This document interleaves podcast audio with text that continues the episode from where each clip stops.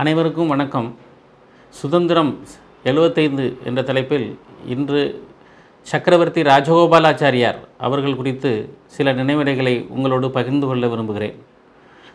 சக்கரவர்த்தி ராஜகோபாலாச்சாரி சுதந்திர இந்தியாவின் முதல் கவர்னர் ஜெனரல் என்ற உயர்ந்த பதவி வகித்த முதல் தமிழ்நாட்டைச் சேர்ந்த முன்னணி சுதந்திர போராட்ட வீரர் காந்தியினுடைய மனசாட்சி என்று அழைக்கக்கூடிய அளவிற்கு காந்தியிடம் நம்பிக்கை பெற்றிருந்தார். சுவாமி விவேகானந்தருடைய சொற்பொழிவை கேட்டு தேசத்தின் மீது பக்தி கொண்டு காங்கிரஸ் இயக்கத்தில் இணைந்த முக்கிய நபர் ராஜகோபாலாச்சாரியார். தன்னுடைய ஆணித்தரமான கருத்துக்களால் மற்றவர்களிடமிருந்து மாறுபட்டு விளங்கியவர் ராஜாஜி. குறிப்பாக காங்கிரஸ் தலைவர்களெல்லாம் தேச பிரிவினை குறித்து மாறுபட்ட கருத்து கொண்டிருந்த போது அவர்களிடமிருந்து பிரிந்து வருவதுதான் நமக்கு நிரந்தர தீர்வு என்ற ஒரு விஷயத்தை வெளிப்படுத்தியவர் ராஜாஜி. தன்னுடைய கருத்துக்கள் மூலமாக மற்றவர்களுடைய மனது புண்படுமே என்ற எண்ணம் சிறிதுமல்லாது தேச நலனுக்காக தன்னுடைய கருத்துக்களை ஆணித்தரமாக எடுத்துரைப்பதில் மிகவும் வல்லவர்.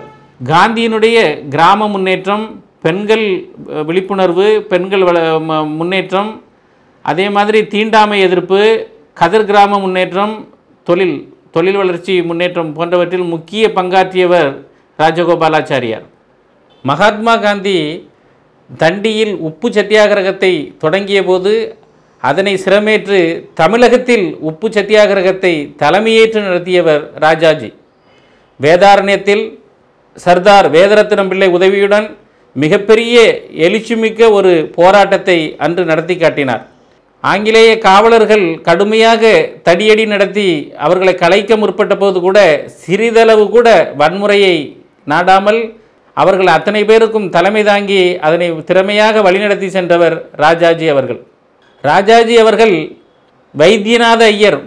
அவர்களோடு இணைந்து மதுரையில் நம்முடைய மீனாட்சி அம்மன் ஆலயத்தில் தாழ்த்தப்பட்ட மக்களை ஆலய பிரவேசம் செய்வதற்காக தலைமை தாங்கி அழைத்து சென்ற முன்னணி தலைவர்களுள் ராஜாஜியும் ஒருவர்.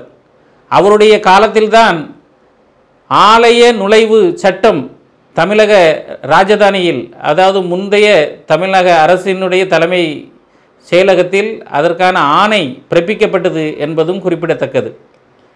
ராஜாஜி அவர்கள் நாட்டினுடைய கவர்னர் ஜெனரலாக பதவி வகித்த போதும் கூட சரி அதற்கு பின்னர் தமிழக முதல்வராக இருந்தபோதும் சரி அதற்கு பின்னர் பதவி ஏதுமின்றி காங்கிரசினுடைய முக்கிய பிரமுகரமாக இருந்தபோதும் சரி அவருடைய வந்து நடவடிக்கைகளில் அவருடைய பதவி பகட்டு என்ற விதத்திலும் வெளிப்பட்டதில்லை என்பது குறிப்பிடத்தக்கது. வடக்கும் தெற்கும் இணைகின்ற அளவுக்கு கலப்பு ம மனத்தை அன்றைய தினங்களிலே ஆதரித்து தன்னுடைய மகளை காந்தியினுடைய மகனுக்கு மனமுடித்து கொடுத்த மிகப்பெரிய மனது உள்ள ஒரு நபராக இருந்தார். அனைத்து சமுதாயத்தையும் ஒன்றாக கருதுகின்ற ஒரு நல்ல எண்ணத்தை அன்றைய தினமே வெளிப்படுத்தி இருக்கிறார் என்பது ராஜாஜினுடைய முக்கிய பெருமைகளில் ஒன்று.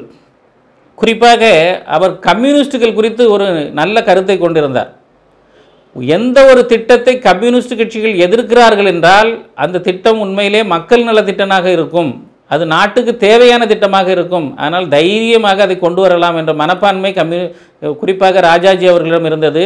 கம்யூனிஸ்டுகள் ஒரு திட்டத்தை எதிர்க்கிறார்கள் என்றால் அது நாட்டுக்கு நலன் கொண்டிருக்கும் திட்டம் மக்கள் நலத்திட்டம் திட்டம் என்பதை கருத்தில் கொள்வதற்கு எல்லோருக்கும் ஒரு மூல முன்னுதாரணமாக விளங்கியவர் ராஜாஜி. தன்னுடைய ஆட்சி காலத்தில் இரண்டாண்டு ஆட்சி காலத்தில் கம்யூனிஸ்டுகளின் கொட்டத்தை ஒடுக்கியவர் ராஜாஜி அவர்கள். குறிப்பாக மாணவர்களுக்கு நல்ல புத்தியை நல்ல ப- பண்புகளை வளர்ப்பதற்காக ராமாயணத்தை சக்கரவர்த்தி திருமகன் என்ற பெயரிலும் மகாபாரதத்தை அற்புதமாக சிறிய நூலாக்கி மாணவர்களுக்கு வழிகாட்டியவர் ராஜாஜி அவர்கள். நிறைய புத்தகங்களை எழுதியிருக்கிறார். ஆனாலும் கூட நினைவில் நிற்பவை இந்த ராமாயணமும் மகாபாரதமும் தான். ஆனால் ஒப்பற்ற ஒரு தலைவராக விளங்கிய அற்புதமான ஒரு கொள்கை குன்று ராஜாஜி தன்னுடைய கருத்தில் விடாப்பிடியாக இருப்பார். அதே சமயம் தேச நலன் கருதி நல்லதொரு முடிவும் அவர் எடுத்ததுண்டு.